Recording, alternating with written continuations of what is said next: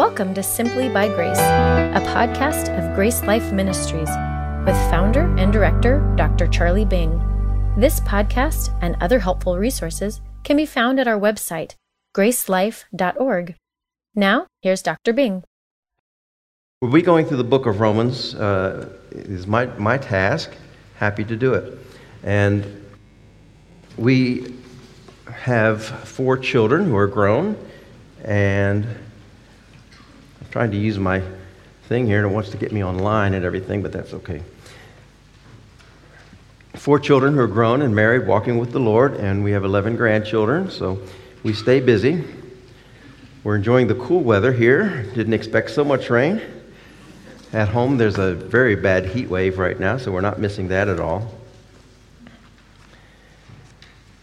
And maybe we'll say a few other personal things as we go along, but we want to dive into the book of Romans, a book that has made a great change in not only history and Bible study, but in many people's lives.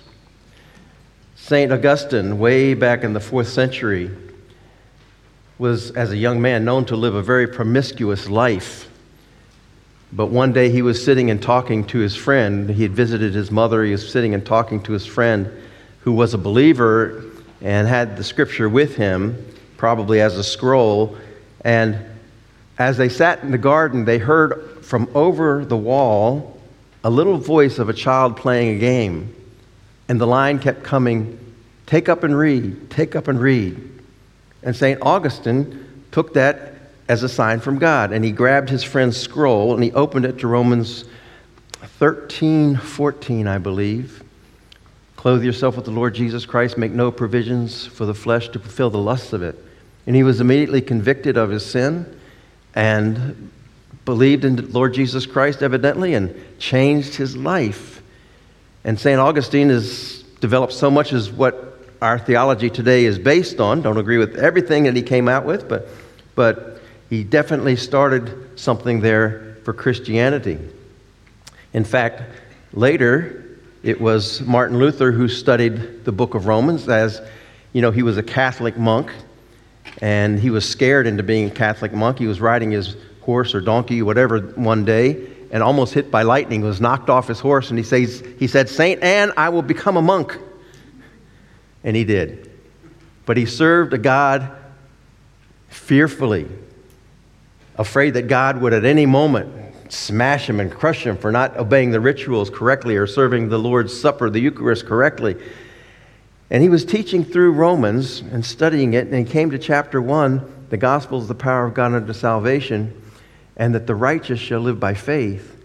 And it dawned on him that he had not been coming to God through faith, but through rituals and works and repentance or works of penance. And it was a turning point for him. And you know the rest of the story because you're here today as Protestants, probably. And so history turned on the book of Romans and Martin Luther's interpretation of it. In fact, later in the early 1700s, John Wesley, an English an Englishman who had formed a holy club at Oxford with George Whitefield and others. Even went to the United States, to the state of Georgia, to where there were a lot of criminals at that time, to convert them. And on his way back, he didn't have much success. On his way back, he was with the Moravians, who were very devout believers. And on the ship during a great storm, he saw their faith, and, and he knew that he lacked something in his life.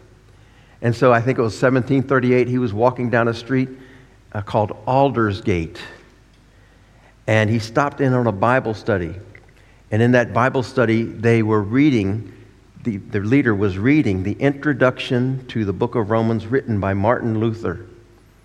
And John Wesley, in his famous words, says he felt his heart strangely warmed, and that changed his life. And he began to preach righteousness through faith as his gospel. And it started this great awakening, and George Whitefield came from a little different theological perspective, but they, together, the great awakening spread throughout America and throughout Western Europe. So you see, the book of Romans has the potential to change not just history, but maybe even our lives too when we grasp its message. But I have to admit, the book of Romans is one I came to reluctantly as a new believer at the age of 19. I kind of ignored it because it was so theological. It threatened me. I didn't understand it. It's much easier to understand the stories of Jesus and the Gospels, right? You come to, come to the theology of Romans and it talks about righteousness and propitiation and being buried with Christ and, and all this, and I, I couldn't make heads or tails of it, so we just le- I left it. But eventually went to Bible school and had some good teachers that kind of helped me sort those things out. So I hope that you are enriched and even changed by our study of the book of Romans together. Now, I have a very simple outline for the book that um, I've put together, and it makes it kind of easy to think your way through the book. Because one thing you'll notice about Romans is that it has a forward motion. The book goes forward from sin all the way to service. So we have sin and grace and sin, and grace and salvation, grace and sanctification, grace and security, grace in our selection, grace in our service. Even though there are six parts, I'm going to try to communicate that in five messages. And I've included the word grace because Romans is really a book about grace. It uses the word 28 times. That's more times than any other book in the New Testament. And you're going to see how grace makes such a great impact from the book of Romans. The introduction to Romans, as if we had to identify a key or theme verse, would be 116 we read in the introduction, we don't have time for, of course, everything here, but we read in the introduction that Paul intends to visit the Roman church again. He probably has written this from uh, Corinth on his way to deliver a gift to Jerusalem, and he talks about visiting them in the future. He had been there before, evidently, and he wants to see them again. And, and then he explains a reason why he wants so desperately to go to Rome. He says in verse 16, well, actually in verse 15, so as much as is in me is, I am ready to preach the gospel to you who are in Rome also. Not that they haven't heard the gospel, but we'll find that the word gospel means more than just the saving gospel, it means the gospel in all of its ramifications. And then in verse 16, for I am not ashamed of the gospel of Christ, for it is the power of God to salvation for everyone who believes for the Jew first and also for the Greek. The Greek would mean Gentile. For in it the righteousness of God is revealed from faith to faith, as it is written, the just shall live by faith. Since that was probably the key or theme verse for the book, let's just slow down and unpack it a little bit. He says that he's not ashamed of the gospel of Christ. I think what Paul has in mind is marching right into the capital of the world at that time, Rome, and standing before Roman leaders, and he's not ashamed to preach this gospel to the most powerful and important people in the world.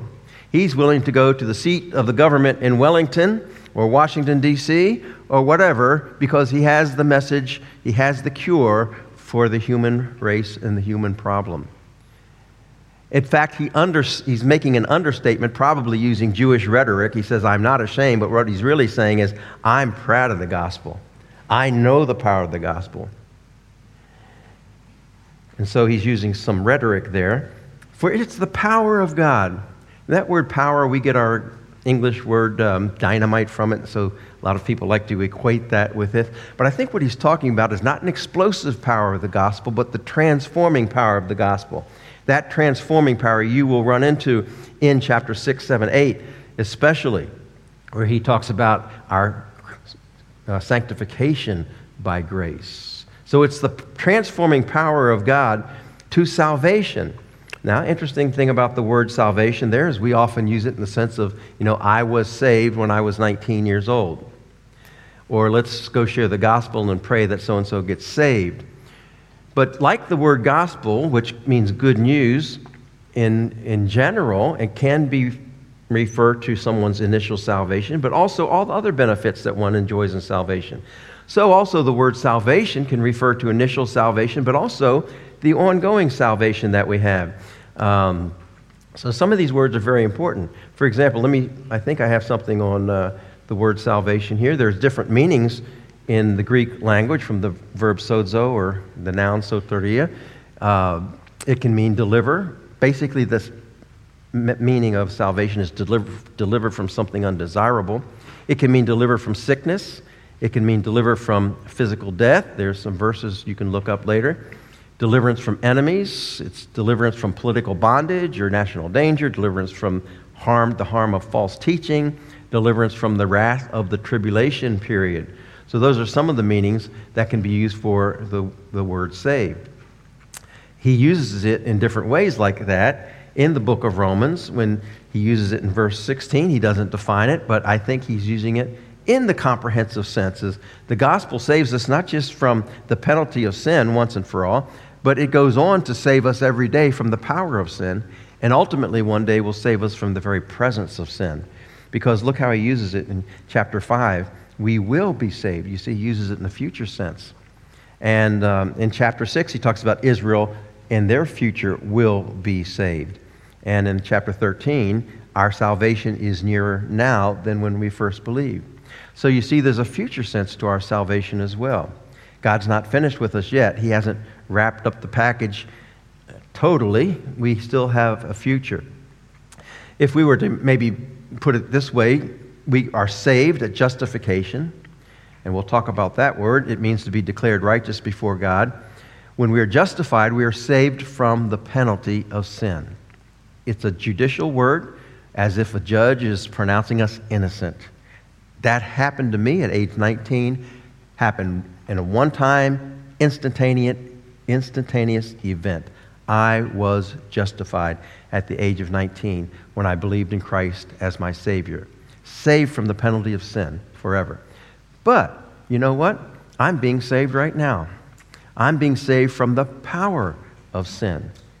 If you're a believer, you can be saved right now from the power of sin in the present. And it is often used that way in the Bible. We usually refer to that as our sanctification or progressive sanctification because we're constantly overpowering sin by the power of the Spirit in us. So there's a present aspect. There's a future aspect we call glorification, where we are saved from the very presence of sin. When we're in Christ's presence or in the kingdom of God or in heaven, there's no sin around. We're saved from the very presence of sin.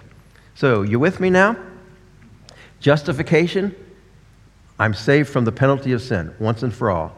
Sanctification, I'm being saved today from the power of sin. Glorification, I will be saved from the very presence of sin. Past, present, future. All of that, I think, is what Paul has in mind when he says, I'm not ashamed of the gospel. It's the power of God unto salvation. It does the whole job. Okay? So, powerful words, powerful concept there. And uh, we'll learn more about those words. Uh, the word salvation we've talked about. And to all who believe. The word believe means to be convinced of something, persuaded of something. There's some misunderstanding, I think, today about this word, and it's used in the sense of make a commitment or make a promise or obedience. But those are different ideas. To be convinced of something is true is, is to be persuaded that it's true and trustworthy.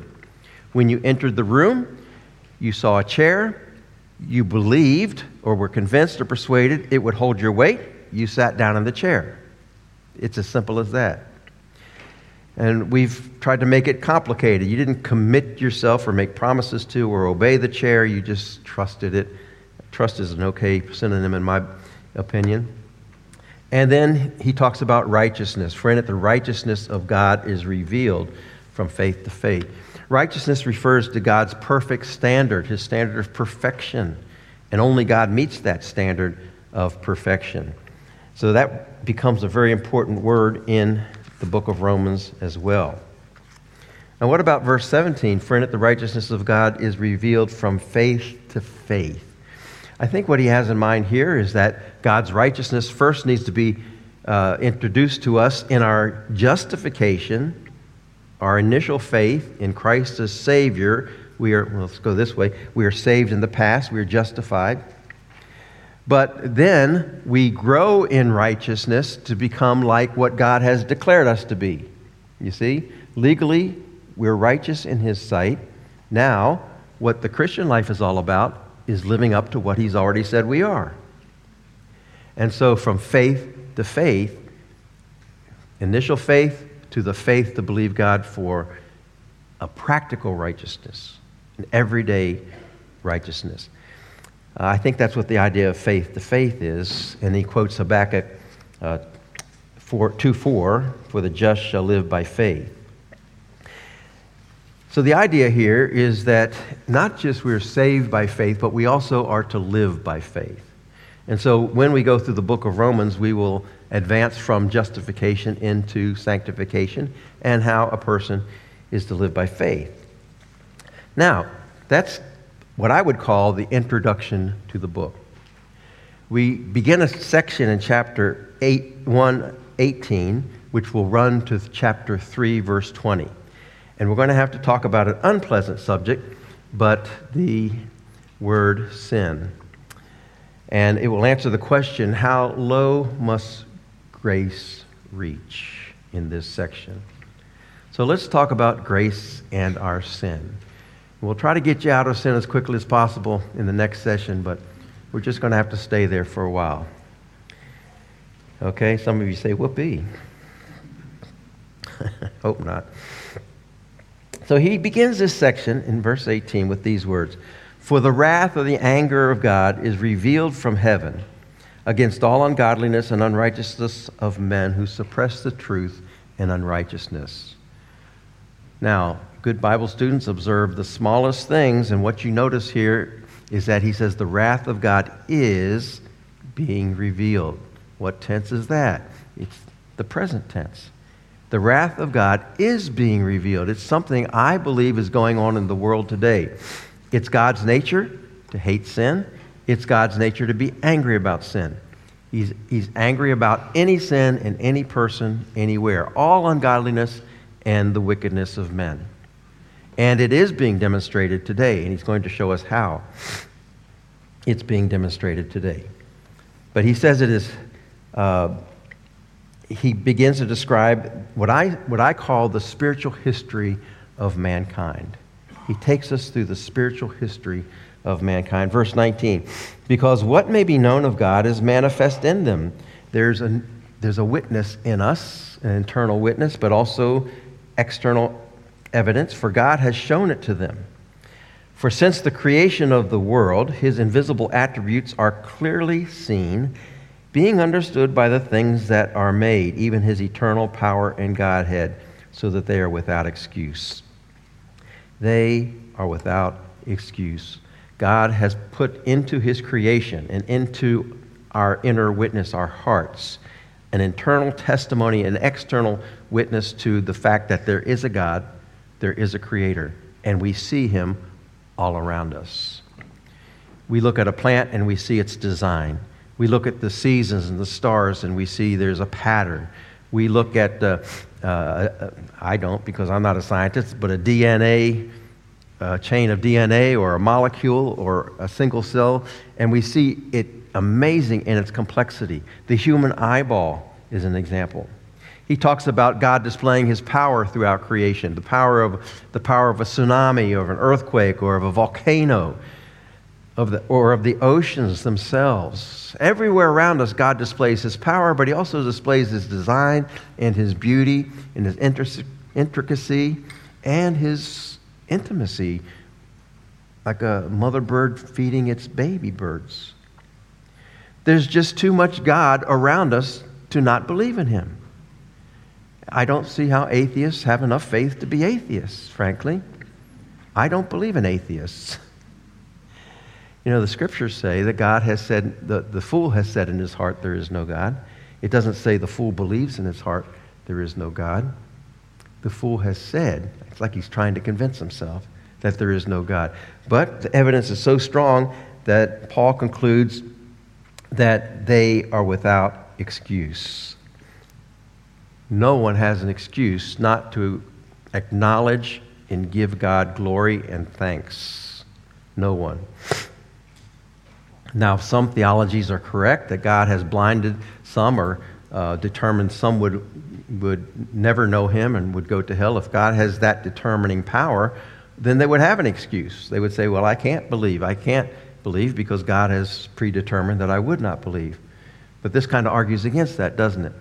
it really tells us that each person has a responsibility to acknowledge God in creation and in his witness to us. So they're without excuse because, verse 21, although they knew God, there's this innate internal witness. They really know there's a God. That's why I don't believe in atheists. Though they knew God, they did not glorify him as God, nor were thankful, and became futile in their thoughts, and their foolish hearts were darkened. So instead of giving God glory, they instead turned to the animals and worshiped them, and we'll, we'll get to that, and rocks and and inanimate things or uh, making God in their own image instead of worshiping as He is. And so they don't give Him the proper glory or magnificence and credit that He deserves, and nor are they thankful. And, you know, that's one of the steps, I think, away from God is when we refuse to give thanks, because when you give thanks, you have to recognize you're thanking somebody for some blessing. Uh, I've heard people say, thanks to the universe. What does that mean? Uh, you know, you hear TV stars and celebrities will say that all the time. Oh, I thank the universe. Who made the universe? Is the obvious question. We have a holiday in America called Thanksgiving. It was created by the earliest settlers when they gave thanks for making it through the first winter in America. And it was later declared a holiday, Thanksgiving. We celebrate in November. And I always like to remind people who are you thanking? You know, the whole country is saying thankful, are thankful, but a lot of them don't know who they're thanking. And they became futile in their thoughts. So when we turn away from God and we walk in darkness and in shadows, it darkens our minds. And the, the human mind becomes dark, and, and the heart, which is intimately connected to the mind, sometimes used interchangeably as the inner person, is darkened also. And so, professing to be wise, they became fools. You know, there's so much foolishness going around our country now. Uh, I can pick on our country all day long. Um, we just appointed a Supreme Court justice, and she was asked, What is a woman? And she said, I don't know. I'm not a biologist. I could ask uh, my five year old grandson, and he'd tell you immediately. But this comes from academia. These foolish ideas come from academia. And I could go on and on with these foolish worldly philosophies that we've so much of culture has adopted. And those who are supposed to be so wise and smart and are teaching our children are foolish, it says. They became fools and changed the glory of the incorruptible God into an image made like corruptible man and birds and four footed animals and creeping things. So instead of acknowledging God for who he is, mankind turned and made his own images and then worshiped also animals and all kinds of other creatures.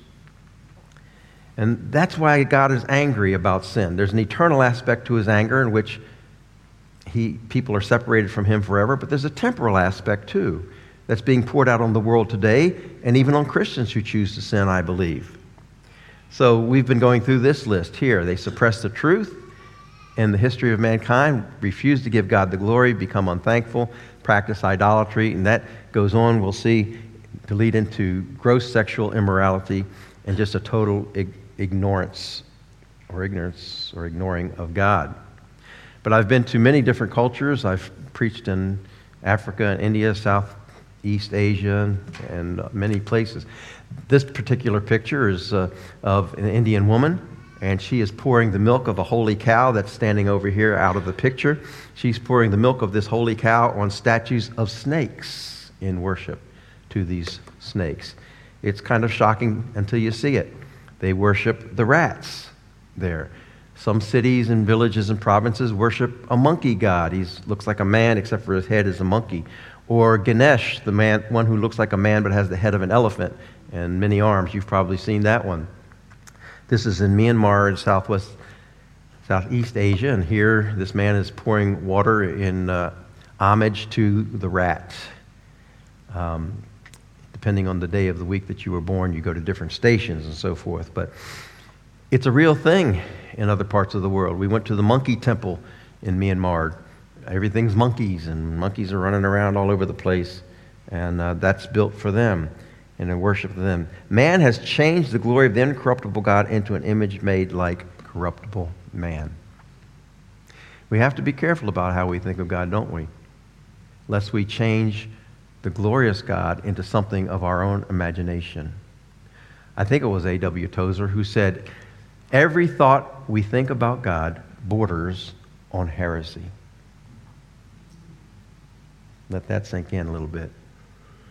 Because none of us, none, no two of us think of God exactly the same way, right? And none of us thinks exactly correctly about who He is. Because, you know, in my opinion, God is incomprehensible. Well, let's move on in verse 24. Now, God has a response to these things, you see. And we're going to read three statements of judgment. Because man has chosen to go down this path, God has then turned him over to his sin. Verse 24 Therefore, God gave them up, the human race, gave them up to uncleanness in the lusts of their hearts to dishonor their bodies among themselves, who exchanged the truth of God for the lie. It's interesting how it puts it with, in the, even in the Greek language, the article is there, the lie, not a lie. And I think the lie is the fact that we can make God in our image. Human race has exchanged the truth about God for the lie that God can be made into some image that we create, and worshiped and served the creature rather than the Creator who is blessed forever. Paul comes up for a little gulp of holy air there, I think, when he says, blessed forever, amen. We have to do that when we talk about sin, it seems. For this reason, a second time, it says, God gave them up. This time to vile passions, for even their women exchanged the natural use for what is against nature. Likewise, also the men, leaving the natural use of the woman, burned in their lust for one another, men with men committing what is shameful and receiving in themselves the penalty of their error, which was due. Of course, this is spe- speaking about uh, unnatural sex and the choices that many people have made to practice it that way women with women, men with men. It calls it unnatural here. And um, and yet the world celebrates it. I think we're still in the middle of our Pride Month in America, where the President of the United States put between two American flags the rainbow flag. It's just a big mess in America right now. And uh, I'll pick on my own country.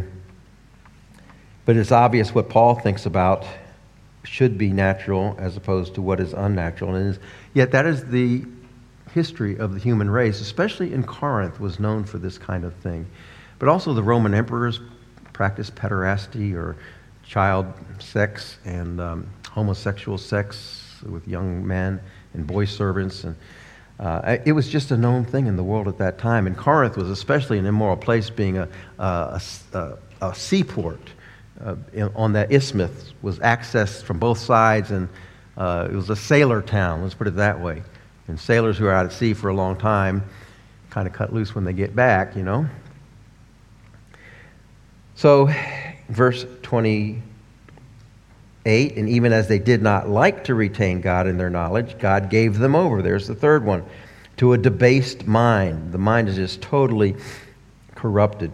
To do those things which are not fitting. A depraved mind. And so now man, instead of using his mind for good, can create all kinds of evil. If you don't believe me, get on the internet. Something that could be so good and put to such good use has become also so corrupt and so wicked and unimaginably evil. Scares me to think of where artificial intelligence will take us. Maybe artificial intelligence will be smarter than actual intelligence. I don't know, but this downward slide then has to- totally corrupts the mind. And then he goes into this long grocery list of sins that describe the human condition. And I, I'll speed through it being filled with all unrighteousness, sexual immorality, wickedness, covetousness, maliciousness, full of envy, murder, strife, deceit, evil mindedness. They are whisperers you know, you start thinking about all these gross sins, and then he includes whisperers or gossipers or those. Psst, psst, psst, did you hear about backbiters, haters of God, violent, proud. None of us are that. Boasters, inventors of evil things. And if that doesn't cover it, disobedience to parents. Now you know you're guilty. Undiscerning, untrustworthy, unloving, unforgiving, unmerciful, who knowing the righteous judgment of God, that those who practice such things are deserving of death, not only do the same, but also approve of those who do them. So, in this long list, laundry list of sin, you have things that are what we would, we would call gross sins or obviously evil, but also the more subtle things like whispering, gossiping, uh, mal- just being malicious or covetous, and even disobedient to parents. In other words, the human race is guilty of being guilty of all kinds of sin. And they know that they deserve death. And what does he mean by that? Death can be used in a lot of different ways in the scriptures. And I would define death as separation. Now, we usually think of death as cessation. If somebody dies, they cease to exist. But do they really? No. Their soul separates from their body, but they don't cease to exist. When we die spiritually, when Adam died spiritually in Genesis 3, did he cease to exist? No, but he was dead in sin, meaning that he was separated from God. And so even the Christian can experience death in the fact that we are separated from God, not in position, but in our fellowship with God. And we'll talk about that later in chapter 6. So the principle he's saying is that choices of sin separate us from God in some way and make us worthy or deserving that separation of death. Now, we'll breeze through chapters 2, chapter 2 because in chapter 2 he, he addresses those who think that they're better than others. Let's call them the moralist. He could be addressing the Gentiles in Rome and calls them the moralists who, uh, he calls them inexcusable in chapter 2 because whoever you are who judge, and whatever you judge another, you condemn yourselves, for you practice the same things. So after giving this laundry list of sins, he says, You may not be doing all of them, but you do some of them, and you may judge the people that do those, but really you do the same thing. If not outwardly, certainly inwardly, because Jesus said, um, You know, you shall not commit adultery. Well, that's an outward sin. But he said, I say to you, if a man lusts in his mind or in his heart after a woman, he's committed adultery in his heart. That's the inward thing, you see. So even if somebody can boast, oh, I've never committed adultery, Jesus says, well, let me look at your thoughts. Or Jesus said, you know, you've heard it said that you shall not murder, but I say to you, whoever judges his brother without a cause is guilty of judgment. So you've never murdered anybody, but have you ever mentally murdered someone? You see? So the moralist is thinking he's good because he may not do the outward things, but yet he's guilty of those things. And he goes on through verse 16, condemning the moralist who should know better because he has the law of God written in his heart. He even says to them in uh, several places, like verse 7, uh, when he talks about God's judgment, verse 6, who will render each one according to his deeds. God is fair, he gives us what we deserve.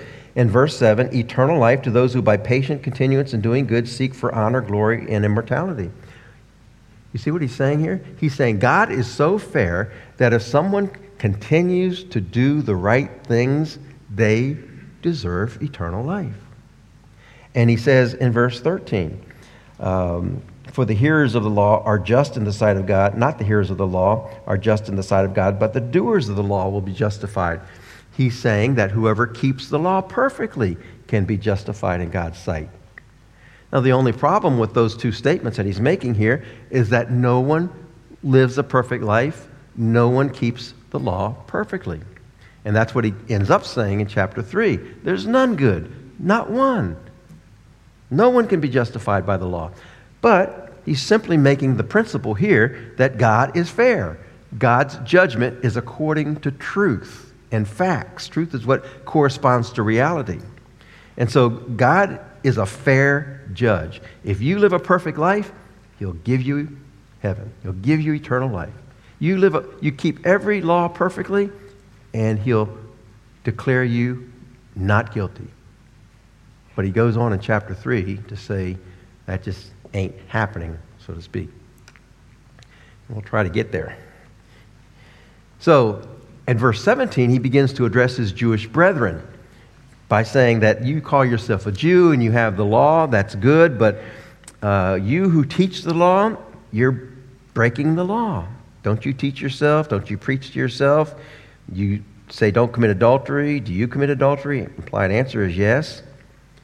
And so, what he's saying to his Jewish brothers is, you're preaching the law that God has given to us, but you're also breaking the law. So, what, he, what he's done is he's now condemned the whole human race, Gentiles and Jews, because that's the whole human race. Everyone in the world is either Gentile or Jew, or maybe a combination of both, but you fall in those categories. And so he goes on to say a true Jew is one who's been circumcised in the heart, not just born of Jewish stock or from Abraham. So the self righteous are sinners, and God is going to judge according to truth and works and impartiality because he is absolutely fair. That's how he deals with the moralist. And then he goes on to deal with the Jews. And um, it's deserved also because the law can't save them, circumcision can't save them. That's an outward physical act. Nationality can't save them. And arguments can't save them. He goes into chapter 3 um, saying that the Jews have many benefits and advantages. Uh, they're saying, does God give up on the Jews? Is he unfair because they've disobeyed him? And he goes on to say, certainly not. And he'll pick up that subject in chapter 9, so we'll wait to answer that question more thoroughly. But the argument is Has God given up the Jews because they've lived a disobedient life in history? And the answer, in short, is no. God is still fair, and He's got a plan for the Jews, and He's going to talk about it in chapters 9, 10, and 11. But we want to be sure to see His conclusion in verses 9 through 18, or really to the end of the chapter, even, that all are sinners, and no one escapes the wrath of God that is being poured out upon all unrighteousness and ungodliness of men. No one escapes God's wrath by keeping the law. It's impossible because none of us keeps the law perfectly. So we're all sinners. There's nothing we can do to earn or deserve God's righteousness.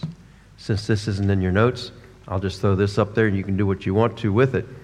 He's addressing the heathen through creation, the heathen being just the whole human race.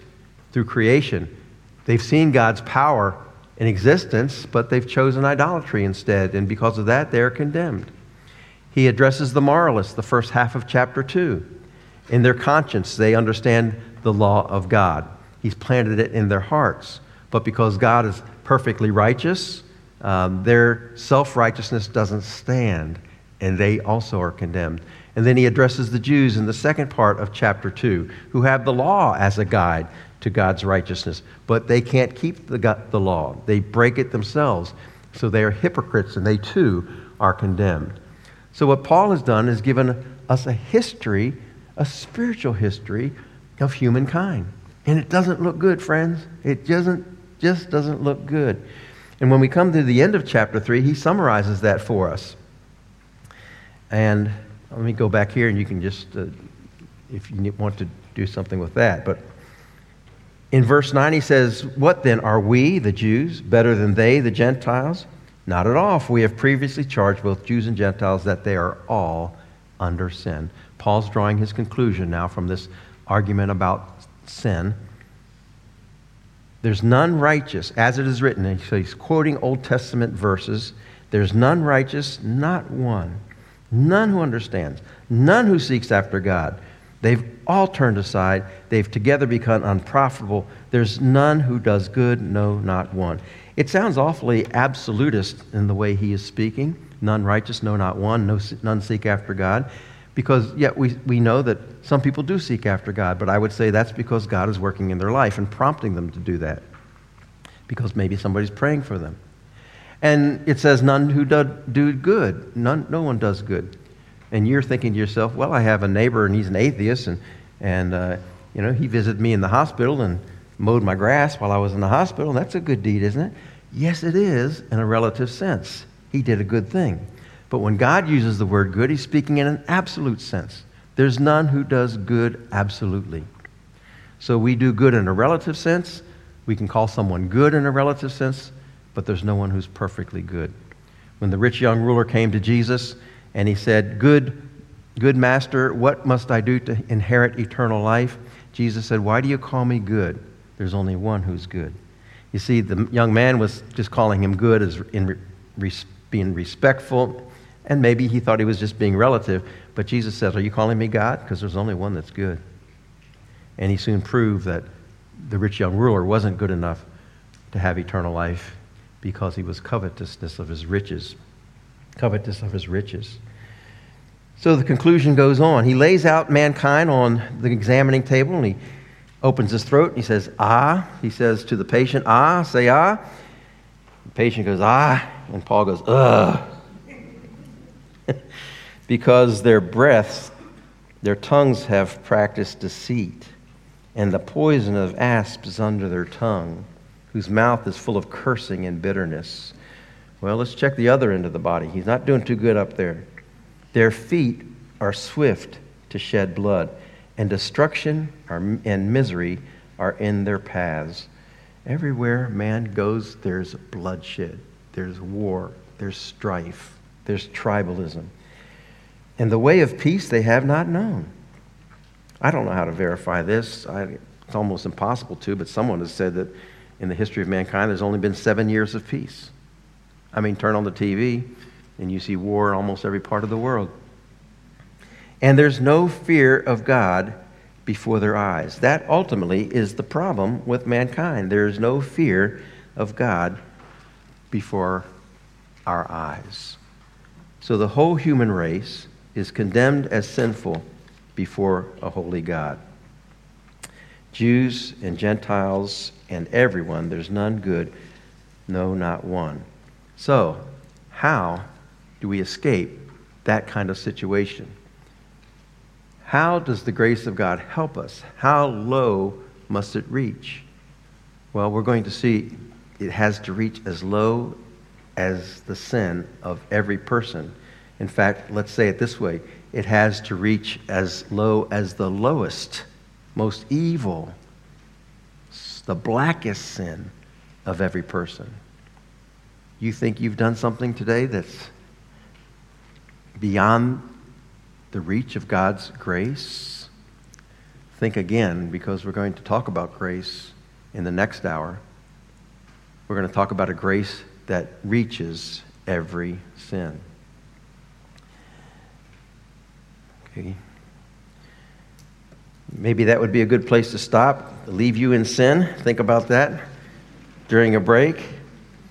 But the point is, in verse 19, whatever the law says, it says to those who are under the law, so the Jews, that they would have the written law, the Gentiles, the law in their heart, that all the world may become guilty before God. The whole world is guilty. Therefore, by the deeds of the law, no flesh will be justified in his sight for by the law is the knowledge of sin. You see, God has pronounced the whole world guilty because of his arguments that he's just given to us. And every mouth is stopped. There's no argument. Nobody can say, but, but, but, but, but. No, we're all sinners. We've all disobeyed our parents. Let's just start there. Okay? And the law, he says, n- nobody can be justified by the law because the law was never given to save us, it was given to show us our problem. And yet, so many people today think that by keeping the Ten Commandments, really there's 613 commandments, by keeping the Ten Commandments, they can climb all the way up to God. And James 2.10 says if you break one, you're down. It's like Chutes and Ladders, the game. You go all the way to the bottom. That register Chutes and Ladders here. Played it with our grandkids, kids. What is it called? Snakes and ladders. Oh, it sounds more exciting. One slip and you're down at the bottom. You've blown it. The law was never given to save us, it was given to condemn us so that we could go to the one who could save us. I want you to know I love you so much. I came to New Zealand with two metal knees and a metal hip and had to pass through all those security machines. Did it for you. But when my knee was hurting, I went to the doctor and he, he said, Let me take an x ray. He took an x ray. He said, Yeah, you got terrible arthritis there, bone on bone. We need to get that replaced. I said, Okay, press the button and fix it. There's no button on an x ray machine that fixes the problem. It tells me that I need to get fixed. And then I can find an answer or someone who can fix the problem. The law has no button that will fix our problem and make us righteous before God. And yet, so many people in so many parts of the world, in so many religions, are trying to earn their way to God by find, uh, pressing enough buttons, keeping enough rules, and keeping enough laws.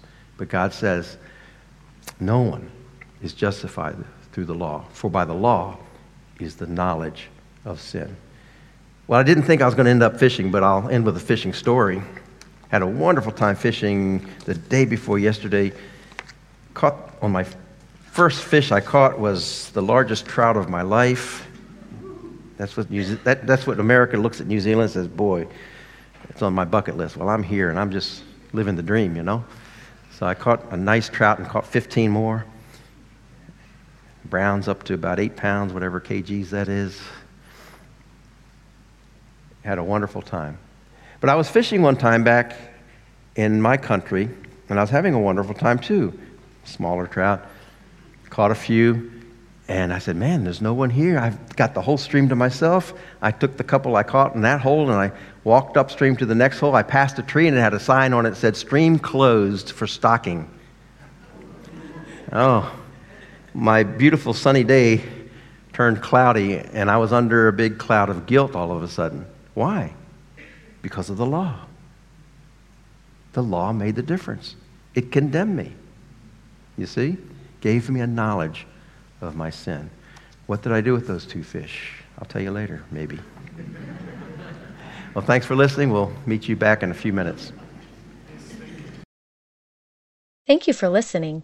For more resources, or to help spread the message of God's life changing grace, visit our website at gracelife.org. We'd love to hear from you. Send us a message at simplybygrace at gracelife.org. See you next time.